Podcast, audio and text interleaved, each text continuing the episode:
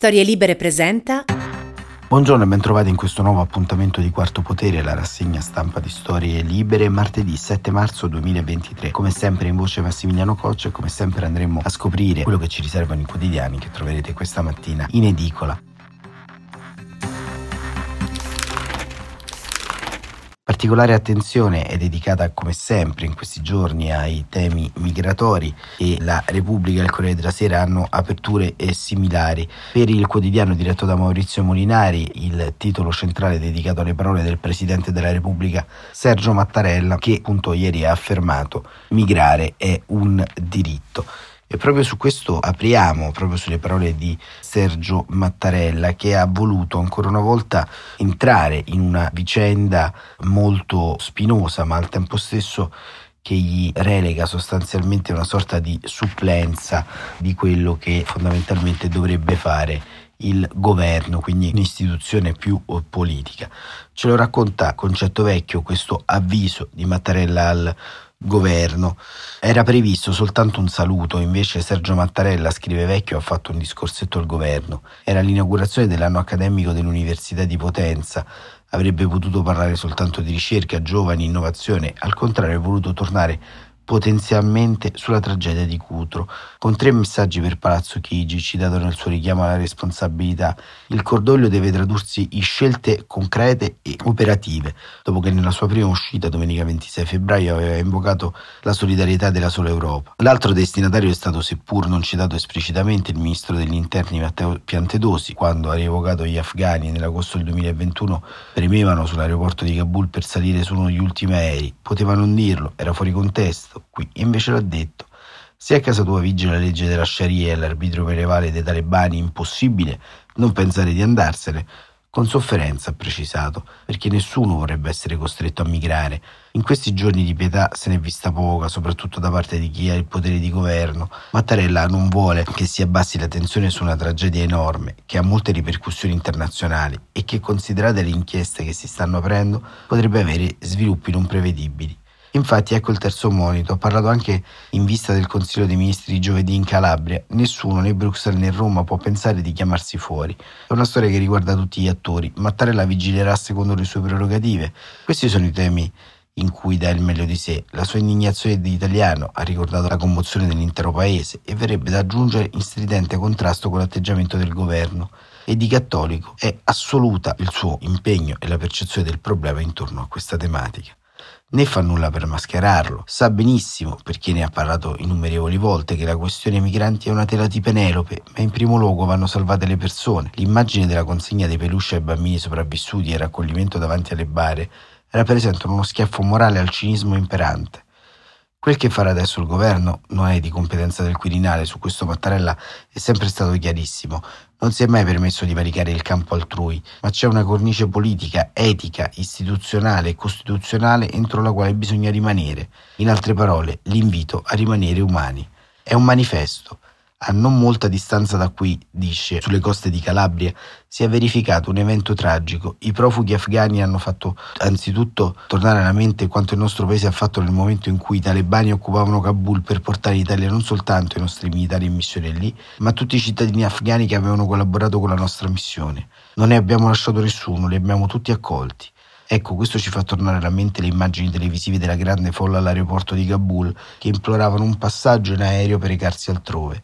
Ci fa quindi comprendere il perché intere famiglie, persone che non vedono futuro, cercano di lasciare con sofferenza, come sempre avviene, la propria terra per cercare un avvenire altrove, per avere possibilità di un futuro altrove. Beh, dice Concetto Vecchio, al Viminale avranno fischiettato perché questa è stata la risposta vera da dare alle violazioni dei diritti umani e della libertà in qualunque parte del mondo. Inoltre, Mattarella, sempre in Basilicata, ha incontrato l'attivista iraniana Moshirpur, che dice lì il regime soffoca i propri figli, la stretta di mano appunto con l'attivista iraniana, anche protagonista di una serata al Festival di Sanremo con un monologo molto importante intorno alla repressione in Iran. E, come vedete un presidente Mattarella che svolge un ruolo pienamente interno alle sue prerogative costituzionali ma sceglie in qualche modo di marcare una distanza, una divisione tra la sua idea di paese e quella attualmente del governo. C'è poco da dire, c'è poco da commentare, perché al di là di tutto in questo passaggio la questione migratoria non è solamente una questione relativa agli sbarchi, alle ipotetiche inchieste che si possono in qualche modo generare sulle responsabilità, su quanto alla fine all'interno della cabina di regia non ha funzionato, ma al tempo stesso si possono trovare anche dei nodi concettuali di quello che sarà il mondo multipolare a cui andremo incontro, perché se da un lato la grande vicenda di Cutro ci spinge ancora una volta sulle lancette della storia, in cui il Mediterraneo diventa un'enorme bara per centinaia di migliaia di migranti, dall'altra parte dobbiamo tener fede a quello che avviene all'interno del mondo. Lo scenario turco-siriano, lo scenario di una pressione consistente politica da parte della Russia e della Cina proprio sul settore del Medio Oriente e quindi un'instabilità gestita e diffusa in tutta l'area, aumentano in qualche modo l'incapacità gestionale da parte di coloro che inspiegabilmente sono ancora foraggiati dall'Unione Europea, come la Turchia, per trattenere i flussi che eh, arrivano dalla rotta siriana e che potrebbero in qualche modo continuare ad arrivare proprio anche in virtù di quanto avviene in Iran e quindi di una repressione costante e continua che può trasformarsi in un tentativo di rovesciamento del eh, governo dittatoriale iraniano. E quindi l'attenzione di Mattarella è anche un'attenzione non solo a quello che Giorgia Meloni e Matteo Salvini fanno in sede governativa, ma anche un'attenzione sul futuro della politica estera dell'Italia all'interno dello scacchiere mediterraneo. Mediterraneo che in questi ragionamenti viene pressoché escluso, ma eh, che anche in queste ore è teatro di una esercitazione e di una volontà muscolare da parte della Russia. Ad esempio, ieri c'è stata una presenza ostile di navi russe nelle vicinanze delle coste italiane, sia calabresi che pugliesi. Ecco, comprendere che anche la vicenda migratoria si muove in una vicenda più complessa è forse il primo segnale per in qualche modo dare spunti differenti all'opinione pubblica in questa fase storica. Ma c'è anche uno scontro sottile che riguarda la gestione dell'ordine pubblico, della difesa e della sicurezza all'interno del governo, perché eh, innanzitutto la Premier ha dato una sorta di out-out a Piantedosi, dicendogli appunto che non sono più ammessi scivoloni e ci racconta questo retroscena Francesco Grignetti sulla stampa che scrive che Matteo Piantedosi sarà oggi in Parlamento per riferire sul naufragio di Cutro e sa che dovrà affrontare il fuoco delle polemiche. Il clima è di poco rovente perché le opposizioni lo attendono al varco, pronte a rinfacciargli le gelide e inumane parole dei giorni scorsi, parole che hanno messo in imbarazzo l'intero governo, a cominciare da Giorgia Meloni. I ministri non si toccano, ma scivoloni non sono più ammessi, dicevano anche ieri le voci di Palazzo Chigi. E ormai sono giorni e giorni che piovono i distingui di tanti della maggioranza. Di nuovo ieri mattina ha preso le distanze il collega Adolfo Urso. È chiaro, ha detto a Schedi G24, che in questo momento di grande emozione qualche parola può essere apparsa meno appropriata, ma non per affondare il colpo aggiunto, ma contano i fatti. In tutta evidenza l'irritazione è forte per un ministro che si è dimostrato troppo impolitico. Il medesimo giudizio di impoliticità sta affondando il decreto che il Viminale aveva messo a punto nei giorni scorsi. In partenza era un complesso eh, di norme tutto all'insegna del rigidimento, sugli schiafisti, sui permessi di soggiorno, sulle forme dell'asilo internazionale. Il sottosegretario leghista Nicola Molteni lo ha caldeggiato pubblicamente come un ritorno ai decreti Salvini. E invece no, con buona pace dei leghisti, il decreto messo a punto da Piantedosi è stato colpito e affondato dalla Presidenza del Consiglio per una valutazione squisitamente politica. Non è proprio il momento di presentarsi a Cudro dove giovedì si terrà il Consiglio dei Ministri e anziché mostrare pietà per l'accaduto fare la faccia feroce. E continua Grignetti, Meloni al contrario in Calabria regherà, cercherà forme di ricomposizione. Scrive lei stessa sui social, non vogliamo più ritrovarci a piangere tragedie come quella avvenuta a Cutro. Il governo insomma è alla ricerca di un bilanciamento di messaggi. Ci saranno inasprimenti di pena contro i narcotrafficanti e contro i trafficanti di esseri umani, ma anche corridoi umanitari, finanziamenti per attività di inclusione, semplificazione delle procedure e maggiore apertura ai flussi migratori regolari, l'idea di valorizzare il lavoro dei consolati e poi, scrive Grignetti, ci sarà quello che è stato anticipato nei giorni scorsi con la formazione in loco per gli stranieri prima di essere ammessi al decreto flussi. Ai leghisti non resta altro che acconciarsi. Continuano a difendere senza se e senza mai i loro piantedosi, ma allo stesso tempo cercano una piccola ritorsione parlamentare, tant'è che lo stesso giorno in cui la Premier sarà a Cudro, la Commissione Affari Costituzionali della Camera avvierà l'esame di una proposta di legge del Carroccio, rivi firmatari Iezzi e Mulinari, che punta a rivitalizzare le restrizioni sui permessi di soggiorno già approvate col decreto Conte Salvini del 2018. Aperta la discussione sulla legge sull'immigrazione, però, Riccardo Maggi di Più Europa è stato lesto a inserire anche la controproposta di modifica della Bossi-Fini. Quanto a Piantedosi, ha mandato di presentare la linea del governo, spiegherà che la tragedia è stata colpa dei trafficanti, non dello Stato, tantomeno delle direttive del governo, dirà che è stato solo colpa degli scafisti che avrebbero fatto di tutto per eludere i controlli e per una manovra sfortunata ed errata, sono finiti in una secca. Il ministro dell'Interno tornerà sul punto sollevato dalla Premier nei giorni scorsi e prima di lei dal sottosegretario Alfredo Mantovano, che Frontex aveva presentato una situazione non allarmante e perciò è stata classificata come operazione di polizia e non di salvataggio. Il fatto è che da diversi anni le cose vanno automaticamente proprio così. La Guardia di Finanza d'Italia è l'interfaccia di Frontex i due corpi condividono la sala operativa di pratica di mare. L'agenzia europea si è concentrata sull'osservazione del cielo. Le fiamme gialle muovono le loro motovedette. Ogni avvistamento è considerato meccanicamente un tentativo di immigrazione clandestina. La Guardia Costiera ha ormai un ruolo secondario e per muoversi occorre un segno di forte pericolo, tipo un SOS che provenga dalla barca. Stavolta nessuno ha chiesto aiuto e perciò nessuno si è preoccupato di loro.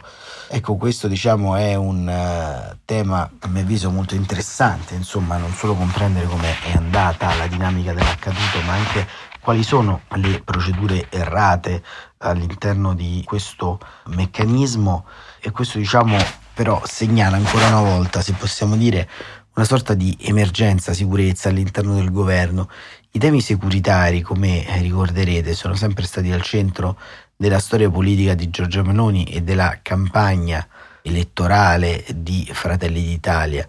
Si chiedeva fondamentalmente in campagna elettorale una maggiore sicurezza intorno ad una serie di ambiti, dalla microcriminalità ai grandi flussi migratori, passando per tutto quello che avviene all'interno delle strade delle nostre eh, città, ma il periodo non sembra essere particolarmente favorevole sotto questo punto di vista Giorgia Meloni e Matteo Piantedosi, perché ad esempio ieri si è dimesso anche il vertice dell'Agenzia per la Cybersicurezza, ce lo racconta Giuliano Foschini sulla Repubblica, frizioni con il governo, Baldoni lascia l'Agenzia per la Cybersicurezza. Nel momento più delicato, scrive Foschini, della storia cibernetica del nostro paese, con l'Italia al centro di attacchi da parte degli stati stranieri, il governo Meloni lascia senza guida l'Agenzia per la Cybersecurity nazionale.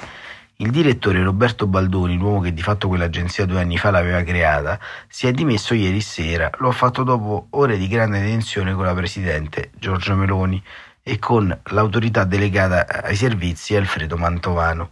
La situazione è peggiorata nelle ultime 72 ore e si è conclusa con un incontro avvenuto ieri a Palazzo Chigi, dopo il quale Baldoni ha deciso di lasciare. Secondo il professore della Sapienza, non c'erano più le condizioni per proseguire, anche perché i misunderstanding andavano avanti da mesi. Da un lato il governo contestava all'agenzia un difetto di tempismo e soprattutto di comunicazione con l'esecutivo e anche con l'esterno. Emblematico quello che è successo tre settimane fa quando l'agenzia con l'accordo di Chigi lanciò un allarme su un attacco rivendicato dal gruppo hacker filorusso No Name 057. Si trattava di una vecchia vulnerabilità di alcuni sistemi, niente di particolarmente pericoloso, ma l'eco che ne scaturì fu importantissima, tanto che il giorno successivo furono costretti a una fragorosa marcia indietro. Ci sono stati una serie di pasticci sulla gestione degli ultimi attacchi e sulla scrittura della strategia nazionale assicuravano ieri fonti governative vicine al dossier, negando assolutamente quello che invece sembra a tutti gli addetti ai lavori un cambio da spolististe per un momento in un settore però in cui è assolutamente necessario avere persone competenti e che conoscono tutto quello che è accaduto in questi mesi e che soprattutto vengano garantiti degli investimenti.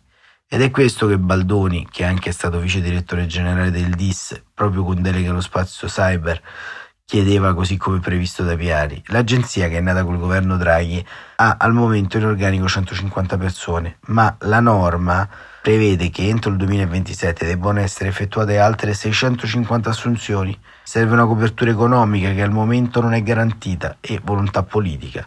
È possibile però che Mantovano e Meloni abbiano scelto un'altra figura per gestire questo passaggio? E in caso chi? L'interim potrebbe andare alla numero 2 dell'agenzia, Annunzia Ciardi, ex capo della polizia postale, persona stimata competente e di assoluta affidabilità. Giovedì è in programma però un consiglio dei ministri in cui potrebbe accadere qualcosa, anche perché, come ha scritto il DIS appena qualche giorno fa, nella relazione al Parlamento la situazione è delicatissima e non ci si può più permettere di non avere una guardia. Si è registrata, scrivono i servizi, una lieve crescita con riferimento ai gruppi statali o sponsorizzati da stati che hanno fatto ricorso ad azioni di spionaggio cibernetico che si sono attestate al 26% del totale. Significa che gli stati esteri hanno ordinato di attaccare il nostro paese una situazione non resa ancora più complessa dalla guerra in Ucraina, visto che la maggior parte degli attacchi arrivano da gruppi informatici indirettamente riconducibili al Cremlino. L'agenzia doveva servire a creare un argine, ma ora nel momento di massima pressione quasi tutto è da ricostruire. Ecco, anche questo è un fronte, come dicevo, di crisi, di crisi che racconta anche uno scontro nel sottogoverno e nelle strutture apicali dello Stato, in questo caso la sicurezza, ma questo che avviene potrebbe essere tranquillamente replicabile ad altri settori del paese come i dipartimenti del Ministero dell'Economia, come lo sviluppo economico, come tante altre situazioni nel quale si fa veramente fatica a trovare una barra, un indirizzo politico chiaro, netto, che abbia poi al suo interno una radice culturale che sappia superare un po' gli ostacoli che un governo necessariamente si trova ad affrontare. Staremo davvero a vedere quello che ci riservano i prossimi giorni. Nel frattempo non posso davvero fare altro che augurarvi un buon proseguimento di giornata e darvi appuntamento a domani, come sempre, alle 7.45 con Quarto Potere, la rassegna stampa di storielibere.fm.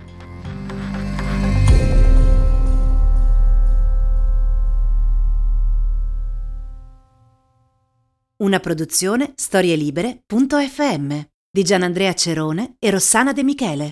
Coordinamento editoriale Guido Guenci.